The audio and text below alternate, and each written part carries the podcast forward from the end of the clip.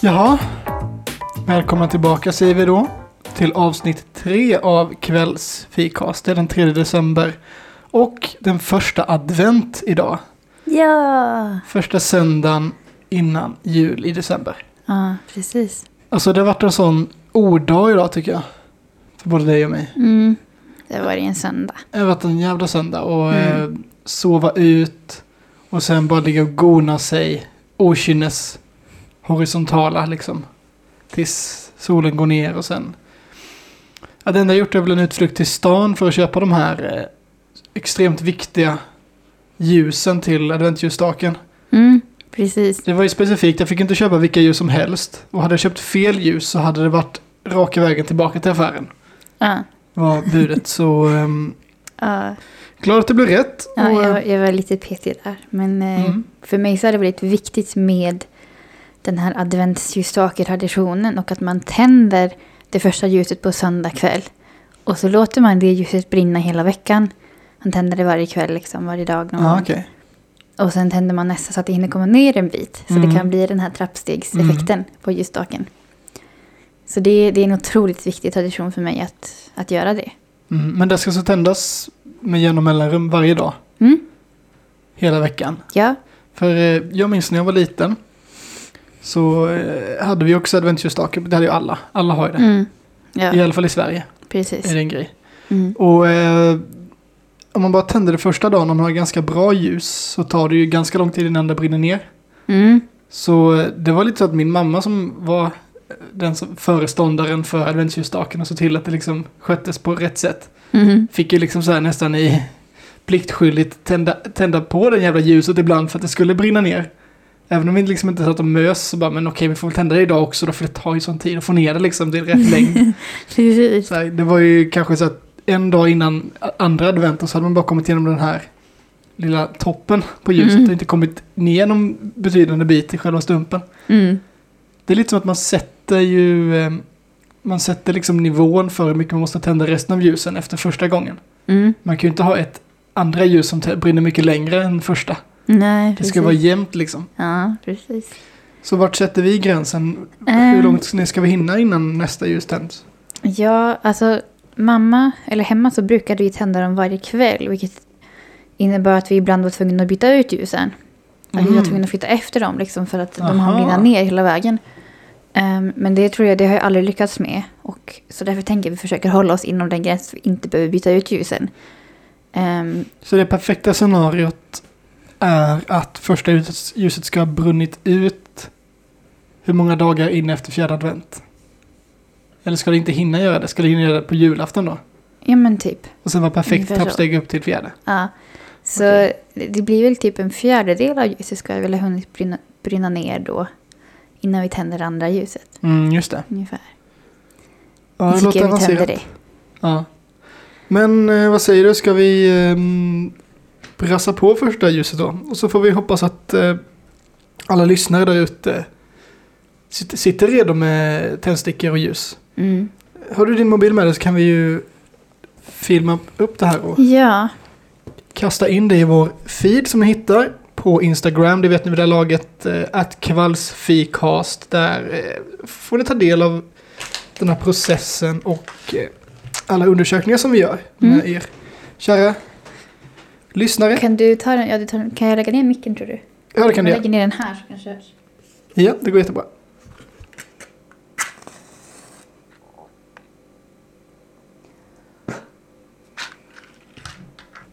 Då var vi igång. Ja.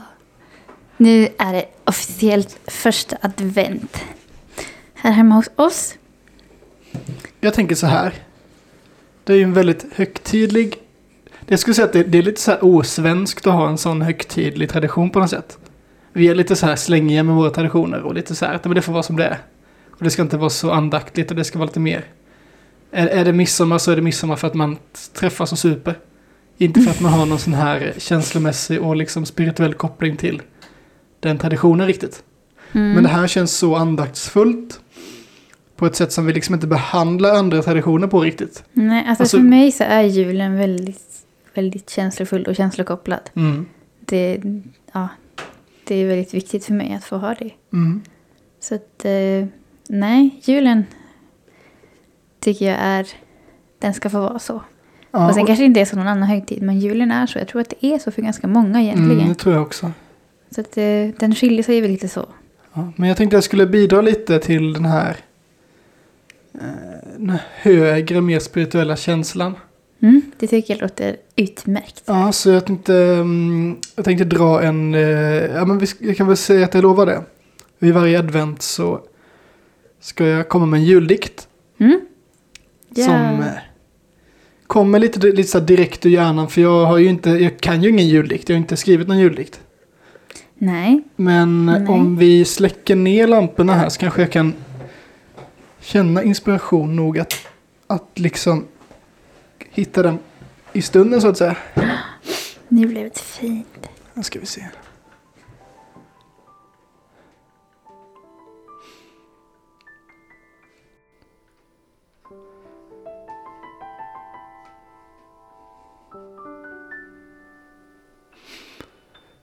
Jag tänker på en sten i skogen. Under jord flera meter ner. Mossa och träd och buskar. Känner inte stenen. Men den har legat där och glömts bort alldeles fast under jord. Det vi kallar mark, det vi kallar verkligheten, är det som efterträtt stenen när den en gång var del av det vi ser. Men stenen faller i glömska. Faller under jord. Men den finns kvar. Allt det vi ser skymmer det som finns kvar. God jul! God jul! God jul! Ja, vad fint! Det var en dikt om en sten. Ja, det var det.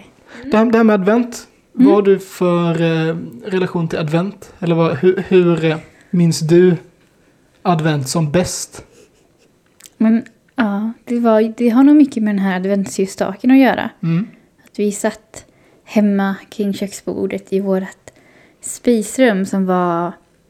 Eh, vi hade ett rum bredvid köket som hade en kamin och sen lite soffor och så ett matrum. Mm. Eller ett matbord liksom. Mm. Så det var där vi åt och vi kallade, vi, vi kallade det för spisrummet.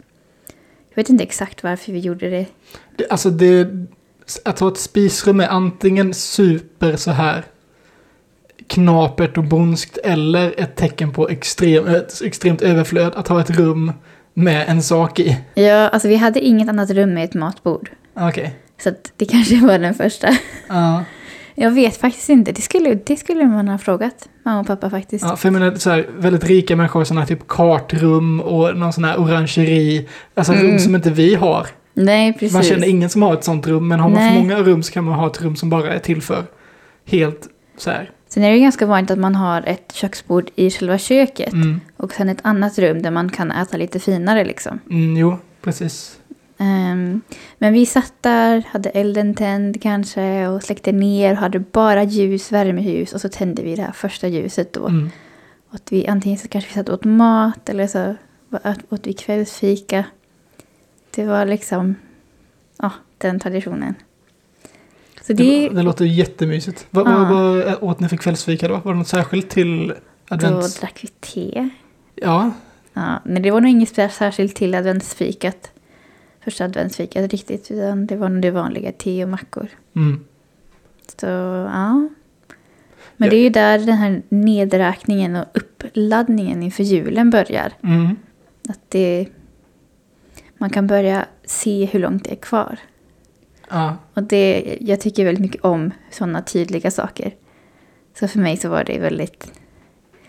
Var det, ja, jag gillade det väldigt, väldigt mycket. Ja, det låter Mm. skitmysigt. När jag var liten så eh, firade, eller mina föräldrar hade kommit på en väldigt, eh, en, s- ett sinnrikt sätt att göra liksom hela processen fram till julafton ganska magisk. För mig och Mm. mina två syskon. Mm. Eh, Jag vet inte var den kom ifrån, om det var min mamma som hade gjort den själv eller om de hade ärvt den eller köpt den eller vad det nu var. En eh, tygväggbonad med två eh, så här, nallar på Mm. i tomteduvor, om jag inte minns fel. Mm. Som bar en sån säckvävssäck mellan, mellan sig. Mm. Och den var liksom en del av eh, motivet men också påsydd utanpå. Så att Ja. den säcken hade liksom ett, ett djup där man kunde lägga någonting i själva säcken som satt på väggbonaden. Mm. Och ehm, varje dag i advent, eller i, fram till jul, Mm. liksom i 23 dagar, Mm. så smög de ner små presenter i den här säcken varje dag. Mm. Som vi fick gå ner och sen så den här känslan av att komma ner i köket och se att den här säcken buktar ut. Och det var ju liksom inga stora grejer, det kunde vara liksom det kan ju vara sådana typ kalanka leksaker eller sånt här, eller något godishalsband eller någon Mm. liten pryl liksom för en femma. Men alltså Mm. det här, den här överraskningen och den här väntan. Det kan vara ett av de bästa minnen jag har egentligen. Ja. Att dela den, den känslan. Att gå ner och gräva med sina små barnhänder i nallarna och se vad det vad som dyker upp. Mm. Så det, det är väl egentligen min så här, bästa relation med just advent. Och sen är det ju många roliga saker man gör där, typ när det är apelsiner och baka pepparkakor och julgodis och allt det där. Och Mm. köpa Precis. julklappar och lussekatter. och- Gå på julmarknad. Ja. Men allt det där har vi framför oss. Eh, Mm. Och nu har vi lämnat en ljuständning bakom oss. Det känns bra. Det känns jättebra. Och det blev jättefint. Ja. Det känns verkligen så himla bra att få göra det här med dig. Ja, detsamma du. Ja. ja. Nu ska vi inte vara så putinuttiga. Nej, det Nej. är faktiskt inte bara du och jag här, utan det är även de kära lyssnarna. Ja. Hur firar du din advent? Svara på vår eh, undersökning på webbnätet. ja. Nej. Det kanske är våran... Ja, vi får göra någon sån undersökning. Ja, nu är Ja, det dags nu att... kör vi te.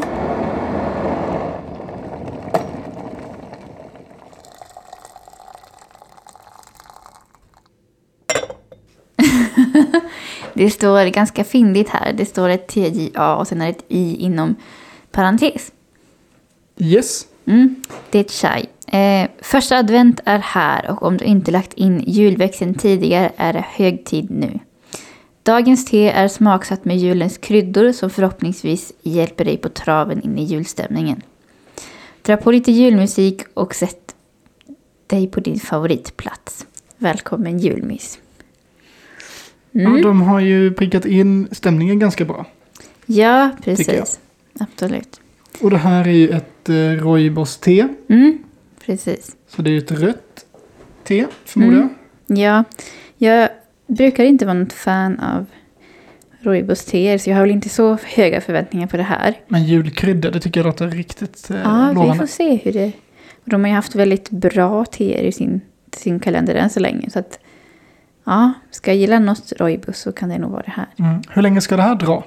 Eh, 58 minuter. Fem till åtta minuter. Men Mm. medan det här teet drar då så tycker jag vi kan dra resultatet i dagens undersökning. Och det tyckte jag var ganska intressant för det kopplar tillbaka till det vi pratade om igår. Mm, När du hade ditt mensquiz med mig. precis. Då eh, hamnade vi i en... Eh, nej men vi hade en diskussion om bindan, den här, mens, den här trosskyddet. Mm, Vilket håll man sätter in det på. ja, precis. Och eh, jag stod och funderade länge och noga och sen så såg jag att det var som ett mönster i själva trosskyddet som är format som en fisk typ. Mm, Där den har som en sån, eh, en sån eh, ellipsformad eh, nos så. mm, Och sen är det som en liten stjärt där bak. Och jag tänkte Ah. att stjärten ska ju där stjärten är på kroppen, mm, självklart. mm. Men du eh, påstår att det var tvärtom. Ja, och eh, efter lite efterforskningar så går det ändå att säga att det ska vara tvärtom. Eh, enligt, I alla fall enligt eh, människoskyddsbolagen. Men jag vet inte, det kanske finns något, bet- något sätt. Det kanske funkar bättre att sätta det åt andra hållet. Jag har faktiskt aldrig provat. Mm, nej, inte jag heller faktiskt. Nej. Men vi har låtit eh, lyssnarna få eh, se sitt och komma Mm. med sina förslag. Vad som är fram och vad som är bak. ja. Och eh, resultaten, jag skulle säga att de pekar mer åt att eh, min skepticism är lite... Eh, ja, men, eh, den är rättfärdigad på något sätt. ja, men det, det tycker jag också. För det är väldigt jämnt faktiskt. Mm. Ehm, eh, 57 procent på eh, den här fenan, att den ska vara fram och 43 på att den ska vara bak. Mm. Och jag vet inte, det kanske... Jag har faktiskt inte diskuterat det här med, med någon annan. Så att det kanske är någon som tycker att det funkar mycket bättre att sätta åt andra hållet. Mm. Det... Ja, I don't- jag vet inte. Mm. Nej men jag, jag tycker att om, om det nu är så oklart så kanske man borde designa det lite mer. Klart på något sätt. Ja, men det kan väl vara nice att det får vara lite öppet också. Ja, men om det nu finns en funktion med att ha fenan där fram så kanske man ska f- få ha fenan där fram. Mm. Om det är kanske bättre det. uppsugningsförmåga eller om det är bättre passform där eller vad det kan vara. Mm.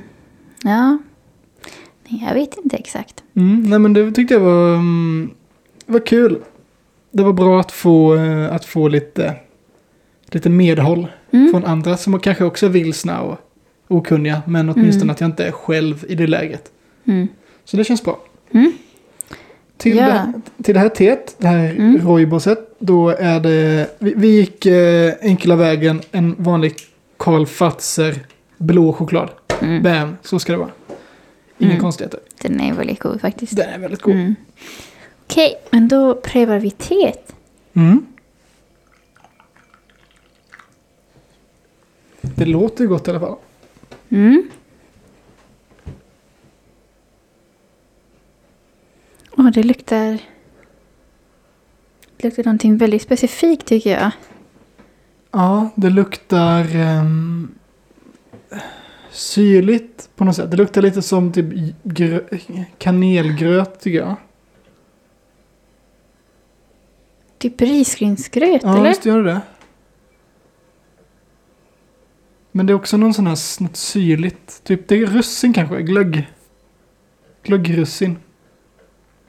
Ja, men jag tror att det, det finns någon sån här... Jag tror att det är rooibos-lukten som luktar ganska mycket som risgrynsgröt. Mm. Och sen har man ju ofta kanel till det. Så att den, och den har ju den här kaneldoften också. Mm. Jo men den lurar eh, doften lite grann här. Mm. Nej men det är någonting som är så syrligt. Vad är det för något? Är det inte ris alla Malta? Nej, är det det? Det är ganska Ska det vara såna många här apelsiner i. syltade... Eh, eh, vad heter det? Clementinklyftor då eller? Eller sådana här skalade? Som man då- Filéer, det kallas det för. Filera, ja, ja. Fi- Filera, det, det tycker jag är att ge Clementina mycket cred. Det är, man brukar ha apelsiner, men i alla fall. Ja, ja. Sit- Frukt filear man inte, den skär man i små bitar. Åh, hmm. Åh, jag önskar jag kunde placera det, men det är risgrynsgröt i alla fall, det är helt klart. Men det är någonting Ja. som är sådär. Vill du ha mjölk i där? Mm, nej. Då ställer vi tillbaks den. Ja. Så, men då... Eh... Nu häller Sofia i kallvatten i sitt te. ja, så kan vi smaka det nu. Jaha. Är det här, eh, är det här fackmannamässigt korrekt? Nej, det är inte. Nej. Skål. Det är folkets tips.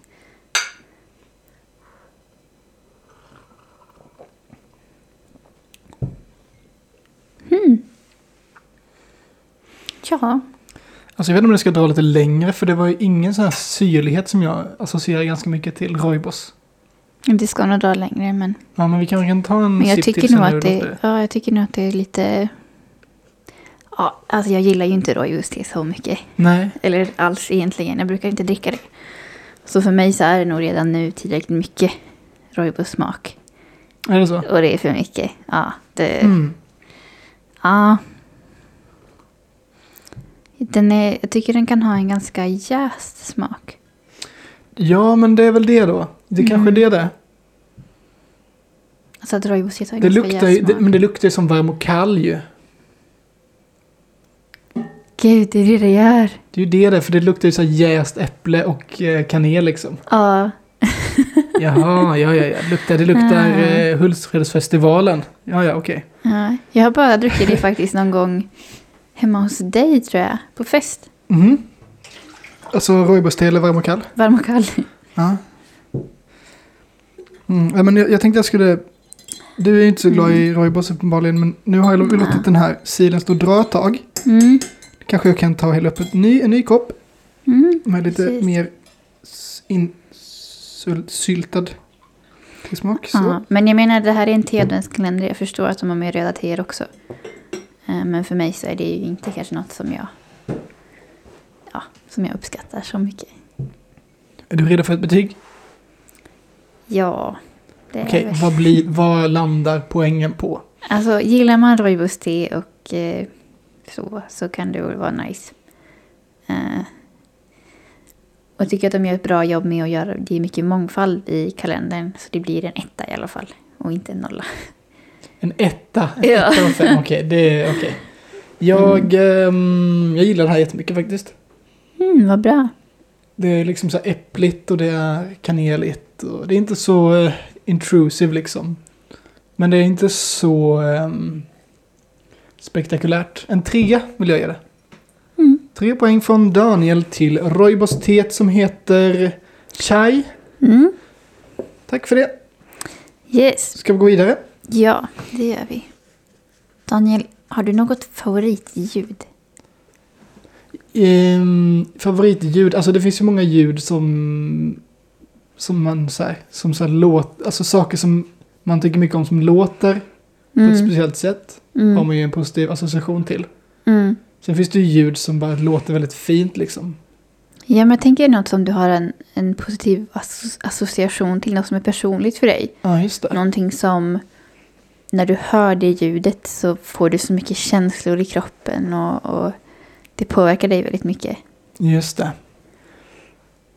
Nej, men för att besvara den frågan så måste jag nästan gå tillbaka lite till ett tidigare liv i mitt liv. Mm. Ett liv där jag eh, tränade och tävlade ganska slaviskt i dragkamp. Mm. Eh, en lagsport som knappt finns och när den väl finns så eh, är det ofta i, i eh, sam, sammanhang, alltså i samband med kanske Och, och eh, när den finns så är det ofta i samband med kanske mi- midsommarafton och eh, fulla kompisgäng som ska dra ut varandra på olika sätt.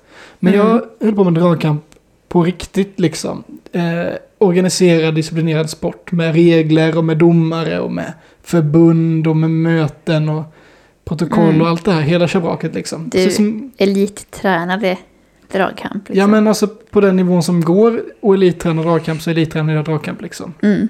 Eh, Vi hade en klubb hemma vid, i den ort jag kommer ifrån. Och vi eh, reste ju liksom över hela världen och tävlade i både liksom stora turneringar och på EM och VM och SM och elitserie. Det var ju en stor del av mitt liv Mm. som Precis. gick liksom till att eh, träna med mina kompisar och träna upp mig själv och bli så duktig som jag kunde bli. Satsa Mm. på olika mästerskap och försöka ta de här medaljerna som man vill, som man vill ha. Mm. Eh, Och som med allting man lägger ner mycket tid och dedikation till Mm. så får man ju väldigt, ett- alltså en väldigt eh, speciell och personlig relation till alla detaljerna som de, det består av. Ja. Jag menar, är man, eh, är man dansare så är ju inte d- eh, ett par balettskor bara ett par dojor man drar på sig utan de har ju ett värde liksom utöver sin funktion. Mm. Och eh, så är det väl med alla detaljer som man har- blir så, så familjär med på något sätt. ja. Så jag tänker Eh. på de här ljuden som jag associerar med liksom dragkamp. ehm, I sin bästa stund på något sätt. Mm. Eh, jag tänker mig när man står på träning eller på tävling.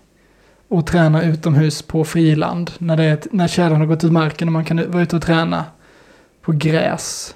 Ehm, Mm. Och man är i sån, liksom, sån härligt bra form.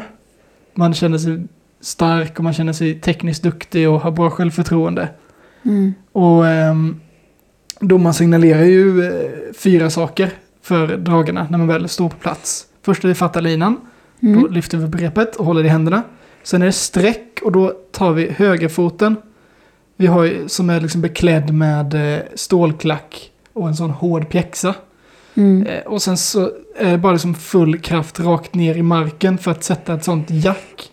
Där foten sen ska stå. Man får bara slå en gång. Mm. Och det fästet man får där är det fästet man får dra med sen. Mm. Eh, Så det är väldigt, väldigt viktigt att få till strecket. Så man kan stå där och så man känner att man har rätt vinkel, man har rätt avstånd från händerna till foten och sådär. Mm. Och det kräver mycket känsla för att kunna få till det. Mm. Men när domaren skriker streck och det är skarpt läge och man sätter det strecket och det bara, man bara hör det här stumma ljudet när hela ens benmuskels kraft går ner i den här klacken, borrar ner sig i gräset så och bara sätter sig som det vore en förlängning av marken. Mm. Då... eh, Det är en sån härlig känsla. Mm. Ett sånt härligt ljud. Mm. Sen är det stilla. Då ska man, då ska man egentligen bara vara redo för att dra. Och sen säger domaren dra och så trycker, man, trycker han ner händerna på kroppen. Och då är det bara fram med vänsterfoten och så är det fullt drag. Och där sker ju också härliga ljud i Mm. dragmomentet. För det här repet man håller i är ett sånt grovt eh, liksom, båtvarvsrep i princip. Det det är lite speciellt men det är ganska likt en sån tjock lina. Ja. Och eh, när två lag som väger liksom eh, mer än ett halvt ton styck Mm. drar ett varsitt håll Mm. med liksom eh, en dragkraft som är, eh, är mer än deras liksom, totalvikt Mm. så blir det de här härliga streckljuden i materialet när den här linan liksom så här möts av det trycket. Mm. Och trycket man hör i händerna, man hör det i liksom där linan möter kroppen och sådär. De här knorrande ljuden när man bearbetar det här tunga, tunga repet med sitt eh, tryck. Mm. Då, eh, ja, Mm. det är svårt att beskriva liksom. Men det kräver ju liksom eh, ett visst förhållande med de här sakerna för det ska betyda någonting. Mm. Ja, det, det är mina ljud, skulle jag Mm. säga. Har det hänt någon gång att repet har gått av i någon tävling? Vad du vet? Nej, alltså det, det- rep som går av på, om ni ser på funny, så här, funny fail videos på YouTube, det är för att man har ett för tunt rep, ett för dåligt rep. Mm. Men sådana rep som vi drar med, jag har aldrig sett gå av. Nej, Nej. det är inte ens i närheten. Nej. Vad har du valt? Eh, jag har valt eh, Storspovens sång faktiskt. Vet du vad, Mm. jag som känner dig är faktiskt inte alls förvånad nu när du säger det. Nej. Du och Storspoven har ju en, en liksom, en väldigt re- nära relation. Mm. I alla fall har du en nära relation med spo- Storspoven. Jag tror inte den bryr sig så mycket om dig i och för sig, men Nej. Nej, så är det väl. vad är det som, som är, vad är, det som är så speciellt med, med det ljudet? Det, I vår stuga, min familjs stuga, så finns det väldigt många storspovar. Mm. Och den platsen är liksom min absoluta favoritplats på hela jorden Mm. som jag har varit på. Ehm, och ja, där finns det väldigt många storspovar Ja. som brukar vara där på våren och som flyger på åkrarna och sjunger. Och det, den, det ljudet har jag så himla sammankopplat med den platsen. Det, då jag hör det ljudet så bara känner jag att dels är det väldigt, väldigt vackert. Och de känslor jag förknippar med att vara på den platsen är också ganska förknippade med det ljudet. Och det är verkligen den här känslan av sån total ro. Mm. Att känna att... Ja. Jag har lite svårt att beskriva den känslan. Egentligen. Men beskriv miljön du Mm. befinner dig i när du hör det här ljudet. Då är det oftast tid på våren. Mm. Eh, eller någon gång i maj kanske. Vilket är vår här i princip. Så på våren. Och träden har precis slagit ut. Och vi har kört längs den här leriga grusvägen. Och kommer fram till det här röda huset med så mycket minnen i. Och en alldeles lummig, lummiga träd och blommor runt omkring. Och mycket vind och så mycket. Och så finns det en sjö där som bara glittrar. Och sen hör man hur storspovarna flyger och sjunger. Och man ser hur de flyger upp i luften och flyger neråt längs åkrarna och sjunger det här ljudet. Och det är så himla magiskt. Ja. Jag, jag tycker vi eh, avslutar dagens podd med att lyssna på Storspoven. Mm. Och så eh, får vi tacka lyssnarna för att ni var med. Mm. Avsnitt tre. De firade första advent med oss. Ja, får ni önska er en trevlig första advent och eh, att ni kör försiktigt nu var ni än befinner er i Sverige för det kan vara kastväder oavsett var man är. Ja, Ja, precis. så tack för idag. Jag heter Daniel. Och jag heter Sofia. Det här var dagens kvällsfikast. Yes. Hej då.